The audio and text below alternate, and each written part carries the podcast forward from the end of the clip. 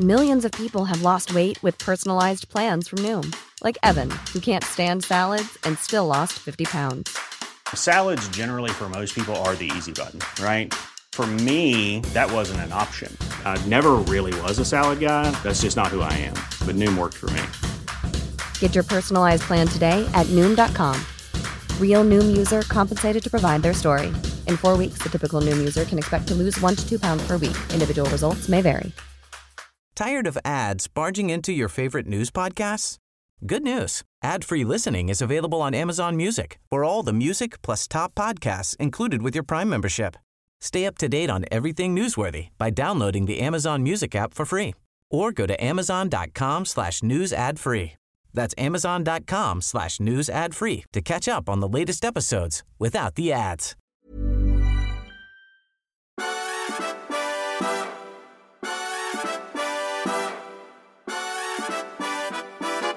God morgon. Hej. Hej. Ska jag försöka säga god morgon så fort som möjligt? Nej, jag bara försöker få lite tempo här. Aha. Ja. Säg något. Ja, jag tänker att det, det, det är oerhört förvirrande det här med första april som det är idag. Jaså, Alltså, man, ska, man ska ju nu då... Först blev jag lurad av vårt barnbarn som skickade en liten reel om att han inte gillar pannkakor. Mm. Tyckte jag var konstigt, men det var naturligtvis ett skämt. Uppenbart aprilskämt. Ett helt uppenbart, som ju du då fattade Mm. med en gång. Sen så började jag läsa tidningen då med de där så kallade glasögonen på. Och då två nyheter, man ska ju helst ha tre då, som jag känner väldigt... Eh, Men nyheter tror jag inte kommer hitta några sådana. Är du säker? De har slutat med sånt. Ja, för den här tycker jag låter som ett första aprilskämt. Gamla pingviner med gråstarr fick ögonlinser. Sen en bild på en stackars pingvin. Ja. De säger att det är sex stycken som har eh, fått det här gjort i Singapore. Ja. De har konstgjorda linser i sina små ögon. Och det tog dem två månader för att återhämta sig från ögonoperationen. Ja, det låter kanske lite skumt. Alltså, va, Det, kanske är svensk, det är svenskan eller?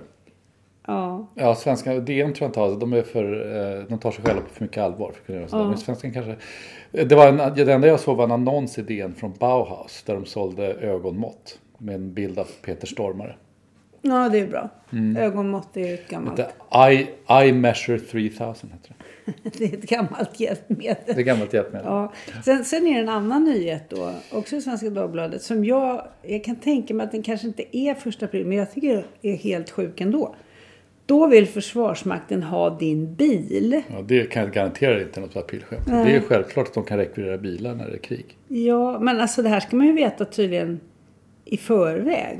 Kanske redan nu. Men du vet väl, det var ju, vad din farsa hade ju det som eh, krigsplacering. Att han skulle ju ut och hämta hästar. Ja, så I var det som var, eh, fortfarande var gårdar, alltså Tensta och sådär. Rinkeby. Rinkeby. Han, han, han var ju avdelad för att hämta in hästarna när det blev krig. Ja. Så att det, är- det är inte konstigare än så. Jag menar, det är någonting annat med de här aprilskämten som jag tycker är lite... Så jag börjar bli lite trött på. Alltså i morse så fick man höra historien igen om det här 61 år gamla aprilskämtet med att dra en nylonstrumpa över tvn och så skulle det bli färg-tv. Då blev du trött. Ja, men jag bara känner, det börjar få samma status som Gustav Vasas intåg i Stockholm nu eller något sånt där. Jag menar, kan vi inte sluta prata om, har vi haft ett lyckat Enda aprilskämt skämt. i Sverige som vi måste återkomma, alltså jag kommer ihåg hur man pratade om det när jag var liten som ett minne fortfarande. När man skulle ge ett exempel på ett bra aprilskämt så var det liksom alltid det. Vet du vad det här brukar heta med något så romantiskt eh, nationalförtecken i Sverige? Lägereld. Saker Ja. som alla känner igen. Som, typiskt då känner man bara igen sådana väldigt enkla saker som ifall det brinner på marken och det är en eld. Och, och så måste vi snacka om det. Menar, programmet Sommar lär ju vara då, ska betraktas som en så kallad lägereld. Och de här aprilskämten, det har vi en sån Sommar har väl förlorat Har vi en sån fattig kultur liksom? Har Sommar förlorat? Ja, det tror jag. Okej. Jag tror inte alls att den har samma lägesgrej. Det är ju inte alls samma sak om man skulle bli Alltså att få bli sommarpratare idag, det är ju liksom inte, förut var det som att bli adlad. Det är det ju inte liksom nu. Nej, men tror du inte att det, de menar just det att man lyssnar? Att det är det som är så... Jo, fast det ju, hänger ju ihop. Liksom. De har inte den Okej. statusen längre. Vare sig för, för att lyssna. Det är, alltså, de har inte alls de lyssnarsiffrorna. Det är ju ingenting som samlar folk. Det är inte så att man går runt och pratar om vilka som är sommarpratare. Det är ju bara Okej. Bibi Röde som gör det ständigt eftersom det är hennes karriär. Ja, Det är hennes claim to fame. Ja. Att hon bestämmer det. Mm. Ja, jag vet inte. Eh, Men vi, alltså, nu är det ju så här, vi måste, vi måste återvända till Donald Trump. Och det är inget aprilskämt. Nej, Nej, vi kör på det då. Ja. Nej men Anna, nu är det ju bestämt att han ska åtalas för den här Stormy Daniels, Daniels affären. Det vill säga att han Utbetalningen. ja, mutat den. Eller kö- Köpt sex alltså. Nej, ja, han har köpt, köpt tystnad efter att ha haft sex. Det är väl inte riktigt samma sak. Och, eh, Det är nästan samma sak. Ja, Ja. men det är ju inte det det handlar om riktigt. Det handlar om egentligen är ju att han har använt kampanjmedel för det här. Men det här, det här är ju ett idiotiskt åtal. Alltså, man måste ju vara lika dum som DNs ledarsida som idag skriver att ingen står över lagen och det vore värre att inte åtala honom. Om man inte förstår vad det här är. Alltså det är ju inte så att åklagare har ju inte till... De är inte skyldiga att åtala i varenda ärende de ser. Eh, utan jag menar, i det amerikanska systemet så ska de Dels så ska de ju eh, eh, bedöma om brottet är allvarligt nog för att motivera åtal. Dels ska de ju bedöma sannolikheten för att man kan få en fällande dom. Men de ska dessutom bedöma om det är det allmännas eh, bästa intresse att, att, att, att föra ett, ett sånt här mål till, till, till rättegång. Och det här är ju, det finns ju många mål som är på gång mot, mot Donald Trump. Det här är ju det i särklass minst intressanta och antagligen mest politiskt motiverade. Alltså, det, det har säkert fifflats med kampanjmedel så. Det görs det i USA hela tiden och det åtalas nästan aldrig. Men i just det här fallet ska det åtalas. Alltså det här snacket om likhet inför lagen. Det, är ju alldeles, det ligger ju väldigt mycket i det. Men det går ju åt båda hållen. Alltså, om man inte brukar åtala i såna här sketchy fa- fall så ska man ju inte göra när det gäller Trump heller. Det, jag tror att det, det är en total felbedömning som är politiskt driven och som kommer att få en enorm backlash. Ja, det, när det gäller det andra åtalet då? Ja, men det är ju inte bara ett annat, det är flera andra. Så att, men det vet man ju inte ens vad som kommer att komma ut av dem och när det kommer. Men det är ju alltså det är mer intressant när vi pratar om de här åtalen som har att göra med stormningen av Kapitolium. De, och de är ju relevanta på ett helt annat sätt. Ja. Det här är ju liksom eh, små, standard småfiffel i amerikansk politik. Sen så är det ju genant för honom att han, att han eh, ska pippa med porrstjärnor och sådär. Men det, är- det är ju en annan femma. Liksom. Det är ju inte, det är värre än Bill Clinton om vi säger så. Nej, fast om Monica fick några pengar för saken. Det, Nej, nej, men det var inte det som var poängen. Poängen är liksom att, att, att om vi bortser från det här med kampanjmedlen så är det ju, är det ju naturligtvis genant att han är ute och pippar med massa folk. Men det, men det är ju en annan femma. ja.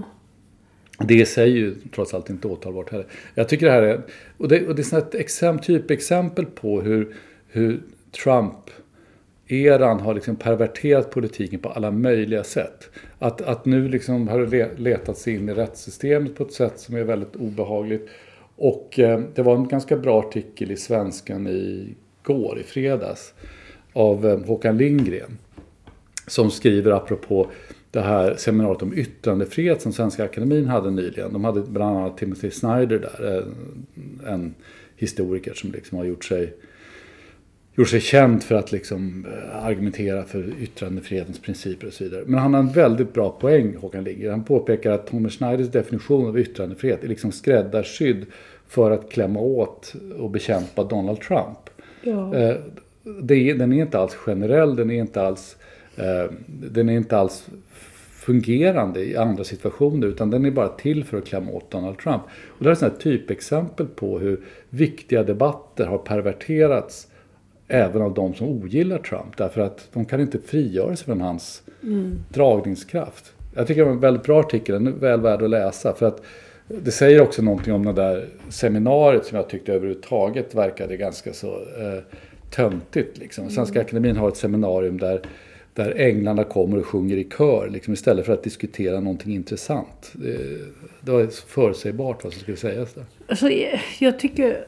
Jag, när jag tänker på en sån sak så tänker jag på det här. Har vi inte en otrolig övertro på att akademiker och människor som är, har råd att ägna sina dagar åt och, och tänka på saker ska liksom vara lösgjorda från, från samma liksom, drivkrafter som andra människor har. Jag vill få rätt och, och liksom mitt gäng vinner över ditt gäng och spelar ingen roll, vi tar, vi rundar hörnorna lite grann. Den här idén om att liksom, när levde vi en sån tid där folk liksom ärligt talat gick i döden för andras rätt att få uttrycka sig. Alltså det, det, jag vet inte. Jag, jag, jag tycker det är skittråkigt och det är klart att liksom, Trump har ju på något sätt...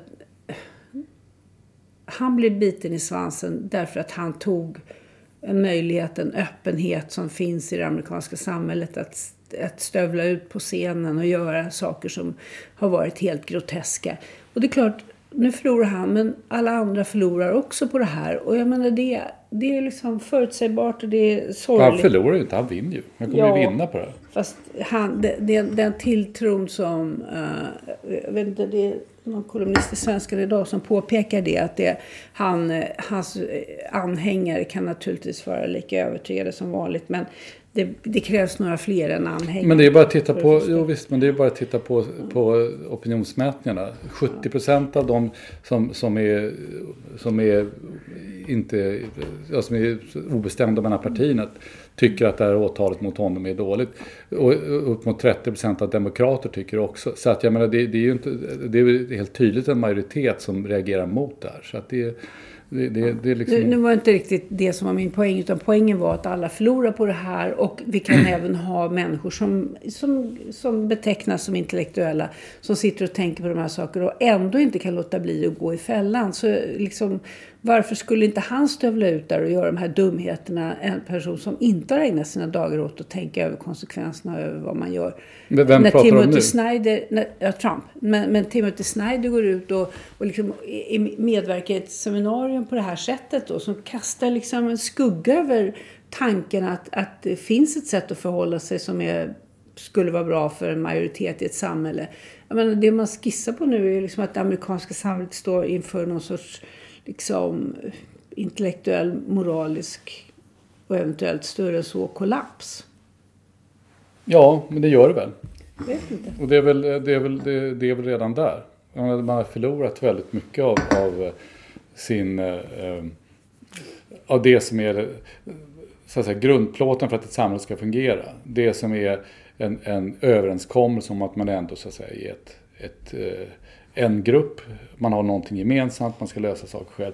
Alltså jag tror att du pratar om övertron på intellektu- intellektuella. Jag tror inte... Ja, det kanske finns, men, men då måste man vara väldigt, väldigt noga med hur man menar med att vi har den. Jag tror inte att folk i allmänhet har den, utan det är de själva som har den. Akademiker själva som blir eh, rörda till tårar över sin, sin eh, oberoende storhet och sanningsnit när, när de hamnar i sådana här situationer. Men det är ju inte så att de eh, att människor i allmänhet, det är väl ungefär som eh, med journalister. Journalister tror själva att de är Tintin. Men människor i allmänhet inbillar sig inte det. Jag tycker ä- ännu ett exempel, ett väldigt konkret exempel på att akademin har tappat lite grann i att när jag läste häromdagen, och det var inte första april då, att Gullan Bornemark ska få en doktorshatt. Alltså personen som står bakom eh, sådana här saker som Är du vaken Lars? Och sudda, sudda, sudda Ja. ut din sura min. Ja. Ja, nu, nu tycker Lunds eh, universitet att det här är värt att bli hedersdoktor på. Ja, ja. Ja. Apropå Du det. tycker inte det Apropå tydligen? ingenting. Nej, tänker inte, Du tycker, tycker inte det. att hennes texter är tillräckligt du lödiga för det? Jag tycker, jag tycker att det, det är löjligt. Löjeväckande. Det är ju intressant med tanke på att man ifrågasatte Egypts, värdet av Egyptssons avhandling och hur det var tillräckligt akademiskt högstående. Men, men att Gullan Är Bornemark, du vaken Lars? ja, Ja, den är mera... Ja. Den är... Ja, det är kanske lite olika kriterier där, jag förstår det. Jag bara försöker vara lite rolig. Ja, nej, men alltså man får skoja om det här, men det är inte roligt. Ja, alltså hedersdoktorat har man ju alltid delat ut på lösa boliner. Fast snälla. Ja, vadå snälla? Gullan Bornemark. Snälla. Ja, men man har ju delat ut det till alla möjliga personer. Kulturpersoner, personligheter, idioter som är företagsledare. All- Alltså det är ju det hedersdoktoraten är till för. Det är ju att ge hattar till folk som inte skulle kunna få dem. Ja. Till och med Göran Persson har ju ett. Han fick det i Örebro när han gjorde det till universitet. Det var, en- det var en fin korruptionshärva. tack för hjälpen. Ja. Det är, sånt, det är sånt som vi inte åtalar i Sverige. Nej. Nu ska vi prata om andra människor som slipper saker. Jaha. Manustjuven, den här mannen som vi pratade om tidigare som är en väldigt intressant person, en 30-åring som Mm. har eh, arbetat med att lura till sig över tusen opublicerade manus av författare som Margaret Atwood eh, och Ian McEwan. Och eh, alla undrade varför. Ja, Varför gör man en faktiskt fortfarande. Och det gör man fortfarande. Och han beskrev då under rättegången sin brinnande lust att känna sig som en stjärna i bokbranschen. Ja. Jag tycker det är helt uh, underbart. Ja, men på något sätt är det det. Och nu ska vi då hjälpa till att, eh, att höja brottsligheten i den här hörnan av världen. Eh, man kan skapa en falsk mejladress, framställa sig som agent eller förläggare och få på det sättet tag på manus även från väldigt framstående författare. Eller fick i alla fall. Ja. Okej, eh, saken är väl den bara att han eh, behöver inte sitta i fängelse. Men han ska betala skadestånd. Han fick villkorlig dom. Men det är ju fortfarande en sån här fullständigt obegriplig grej. Alltså varför? Äran! Äran! Ja men liksom Det är vadå en för ära? grej. Vi som är den här branschen, vad är det för ära? Han får, han får vara... Det är klart att han inte tog vilken manus som helst.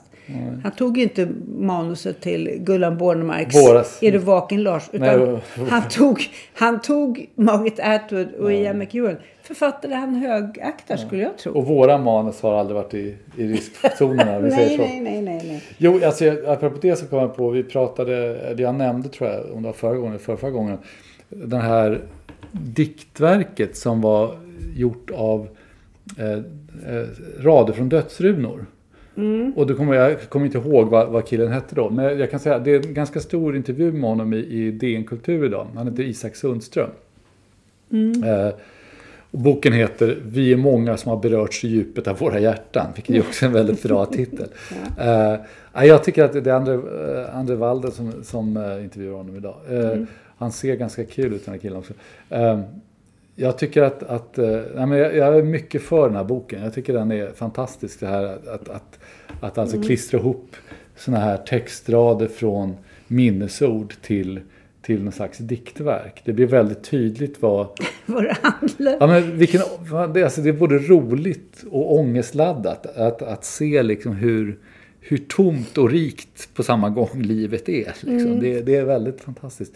Och apropå det måste jag säga att apropå nekrologer och minnesord måste jag säga att jag tror, alltså, det är ofta så att en del personer som dör får ju oproportionerligt många minnesord. Men jag undrar om jag någonsin har sett någon som har fått så många minnesord som Sven Unger. Nej, precis. Verkligen. Alltså Sven Unger var- är ju alltså en av, en av eh, den kända publicisten Gunnar Ungers söner. Ja. Gunnar Ungersson som, skrev Svenska Dagbladets ledarsida bland annat. Han hade en härlig liten serie som heter Onkel Hs hädelser som handlade om en stockkonservativ gubbe innan, eh, innan det var okej att vara konservativ igen. Eh, som Bo Cavefors sen gav ut på sitt förlag. Eh, men vi känner, ju, vi känner ju Pelle Unger lite grann som var med och startade Café Opera. Som är en av bröderna också. Eh, en, av, en av Gunnar Ungers söner, den yngsta tror jag. Ja. Och Sven var hans bror. Sven Unger har ju nu, som var jurist, eh, dog för lite sen. Och han har haft, alltså jag tror att det är vid det här laget snart, tror jag snart att jag läst 20 minnesord över honom. Och de är alla oförblommerat Ja. uppskattande och underbara. ja, de är inte formella. Alltså, man har inte känslan av, alltså alla har ju ett, något skäl till att de ska skriva. Men det känns inte som folk har gjort det av plikt därför att de råkar, han råkade vara ordförande i någon någon eh, skridskoklubb eller sådär. Utan det, det är liksom, det är folk som verkligen vill, vill, vill tala om att de eh, haft, haft mycket kul med Gunnar Unger. Det, Ja. Eller förlåt, Sven Unger. Och det tycker jag är, det är lite, det också, säger ju också någonting. Ja, det gör. Apropå minnesord. Sen Ja. finns det minnesord över eh, fortfarande levande människor. Ja, mm. Till exempel programledaren Jessica Gedin. När hennes eh, program, eh, litteraturmagasinet Babel, Ja. hade hållit på i tio år och skulle sända nu i år Mm. sin eh, nya säsong.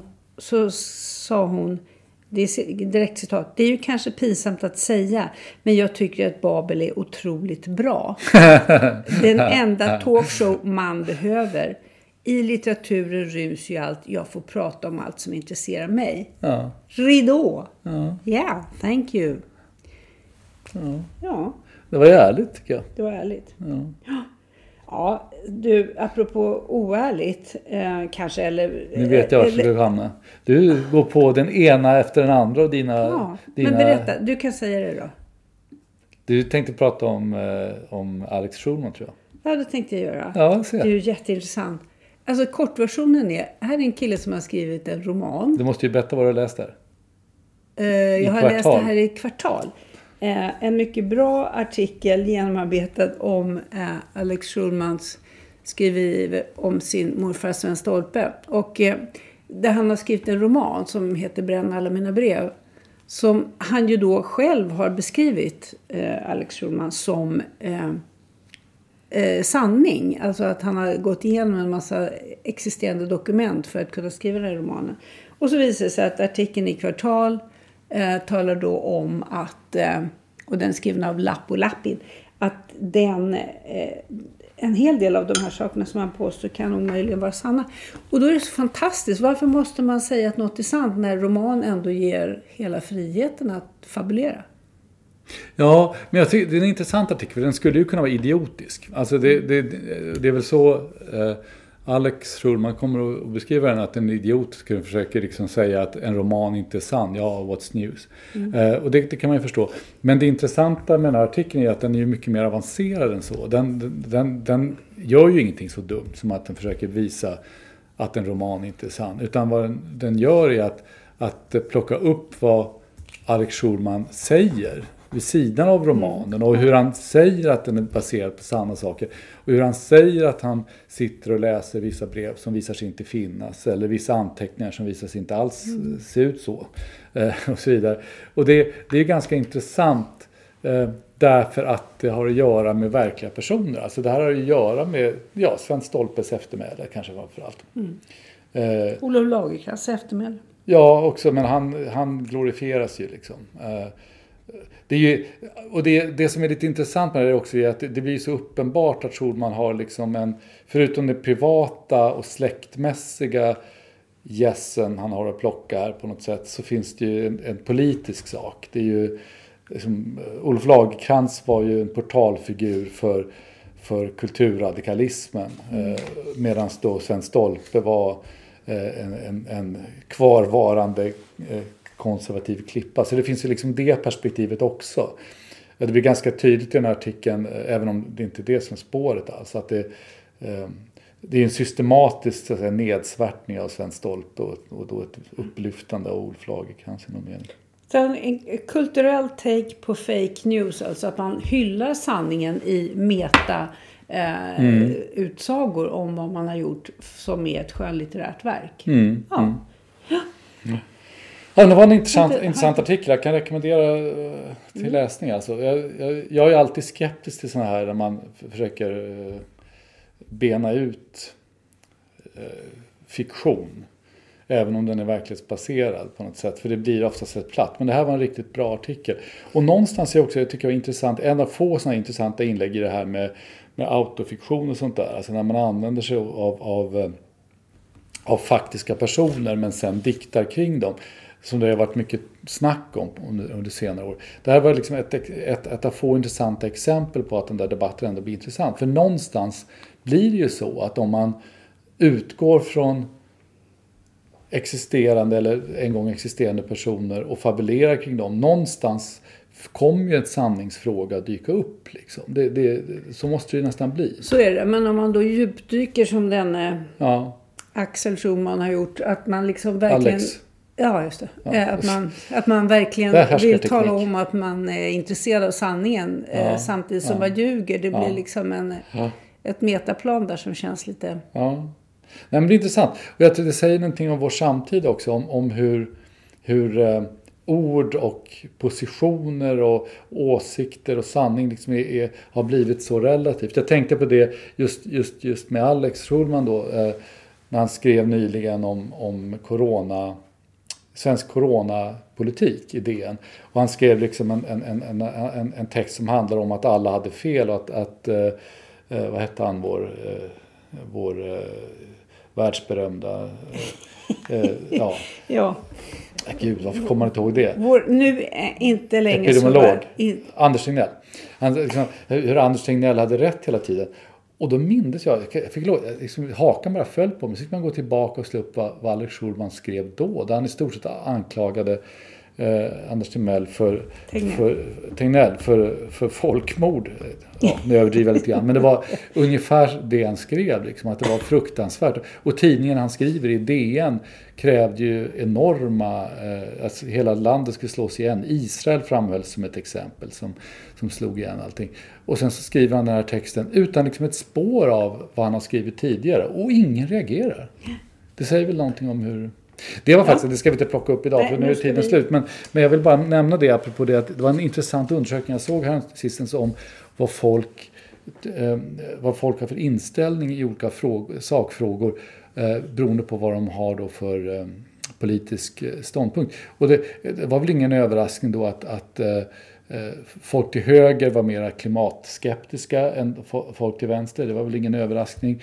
Eh, och det var väl ingen överraskning att folk till vänster var mindre intresserade av frågor om invandring och brott och straff. Men det som intresserade mig mycket var att det fanns en tredje grupp, eh, nämligen de som då är liberaler i mitten, eh, som var helt fixerade vid det här med att man ska stänga samhällen när det kommer en, när det kommer en pandemi. Vilken sorts liberal är man då? Ja, jag vet inte, men det är intressant. Alltså liberaler överhuvudtaget i mitten. Det, var, det här är den här frågan som Sten Widman ställde. När kan man vara beredd att upphäva demokratin? Mm. Och, eh, och eh, det var då olika kriterier. Vänstern kan tänkas upphäva det om, om, om eh, klimatfrågan blir för svår. Högern kan tänkas upphäva det om det blir uh, ing, ja, ännu värre med lag och ordning. Sådär. Och liberaler kan tänkas upphäva det om det kommer en pandemi. Vad fan betyder det? Liksom det tycker jag är intressant, att liberaler har blivit så jävla sjukdomsrädda. Ja. Jag vet inte vad det är. Jag vet inte heller. Det där måste ju bara vidare, men inte mm, idag. Inte just idag. Nej. Nästa gång vi hörs är det ju påskafton.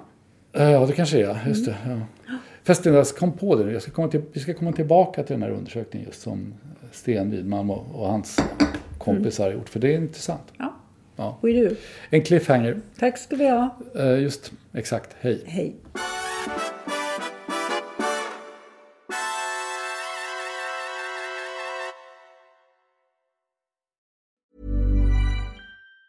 Tired of ads barging into your favorite news podcasts? Good news. Ad-free listening is available on Amazon Music for all the music plus top podcasts included with your Prime membership. Stay up to date on everything newsworthy by downloading the Amazon Music app for free or go to amazon.com slash news ad free. That's amazon.com slash news ad free to catch up on the latest episodes without the ads.